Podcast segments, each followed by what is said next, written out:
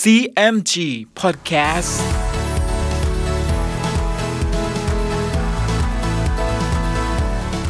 สวัสดีครับ คุณผู้ฟังขอต้อนรับเข้าสู่ CMG Podcast กับผมดรพันธการธานนท์นะครับ เรายังอยู่กับเรื่องราวของสามก๊กผ่านหนังสือเรื่องสามก๊ก Romance of the Three Kingdoms ฉบับย่อ เรียบเรียงโดย สาระบุญคงครับ เดินทางมาถึง EP ที่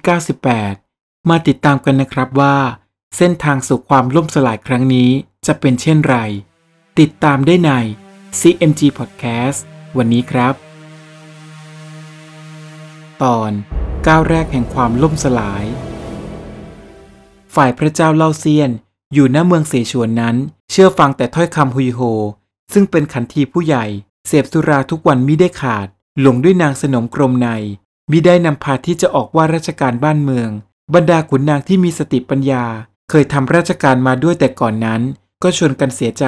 ต่างคนต่างเอาตัวออกหากมีแต่คนใหม่ๆ ซึ่งประสมประสานฮุยโฮนั้น ก็เข้ามาเป็นที่ขุนนางอยู่เป็นอันมาก วันหนึ่งฮุยโฮก็เข้าไปทูลพระเจ้าเล่าเซียนว่า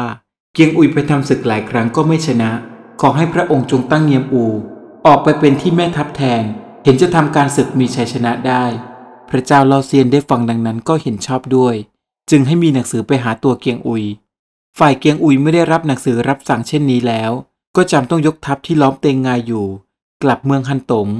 แล้วเกียงอุยก็ไปเมืองเสฉวน แต่พระเจ้าลาเซียนก็ไม่ได้ออกเสด็จว่าราชการ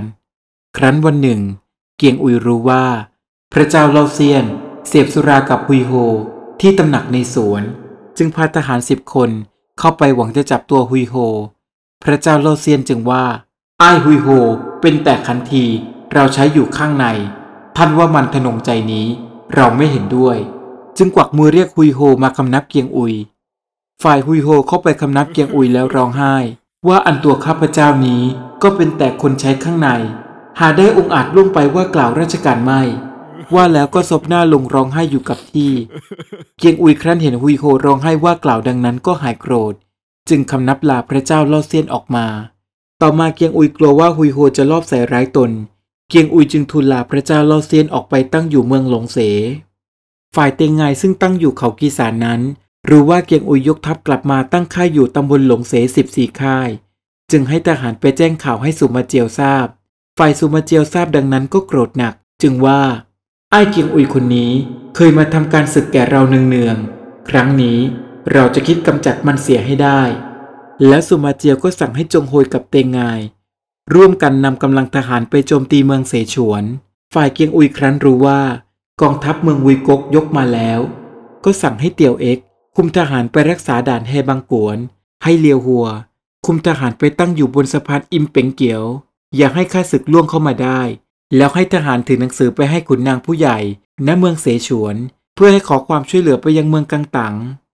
ฝ่ายพระเจ้าเล่าเซียนมีความรักฮุยโฮนัก พากันเสพสุรามิได้ขาด ไม่นำพาที่จะออกว่าราชการ ครั้นขุนนางผู้ใหญ่เอาหนังสือเกียงอุยซึ่งมาบอกนั้น เข้าไปกราบทูลพระเจ้าเล่าเซียนก็ไม่เชื่อฟังกลแต่เสพสุรากับฮุยโฮทุกวันมิได้ขาด ตั้งแต่เกียงอุยบอกหนังสือมาเนืองๆฮุยโฮก็ปิดเสียมิให้กราบทูลพระเจ้าเล่าเซียน ฝ่ายจงโฮย ครั้นยกทัพมาถึงเขตแดนเมืองเสฉวนแล้ว ก็เข้าตีเอาดานลำเต่งได้ แล้วจงโฮยจึงให้ลิจวน คุมทหารกองหนึ่ง ยกไปตีเมืองกกเสีย จึงให้ซุนไคไปตีเมืองฮันเสีย ส่วนตัวจงโฮยนั้นยกทหารทั้งปวงไปด่านแฮบังกวน ซึ่งในที่สุดแล้ว เมืองกกเสีย ฮันเสีย รวมทั้งด่านแฮบังกวน ก็ตกอยู่ในเงื้อมมือของจงโฮยสิ้น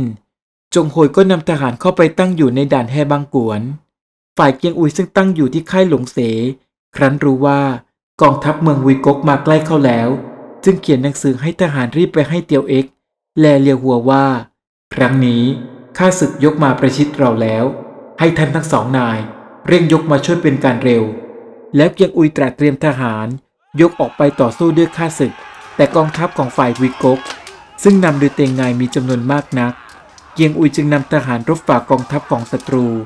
ไปตั้งอยู่ที่ด่านเกียมโกะแลเตียวเอ็กกับเลียวหัว ก็ตามมาสมทบที่ด่านแห่งนี้ ฝ่ายเตงไงเมื่อทราบว่า จงโฮยกทัพมาถึงด่านเกียมโกะแล้ว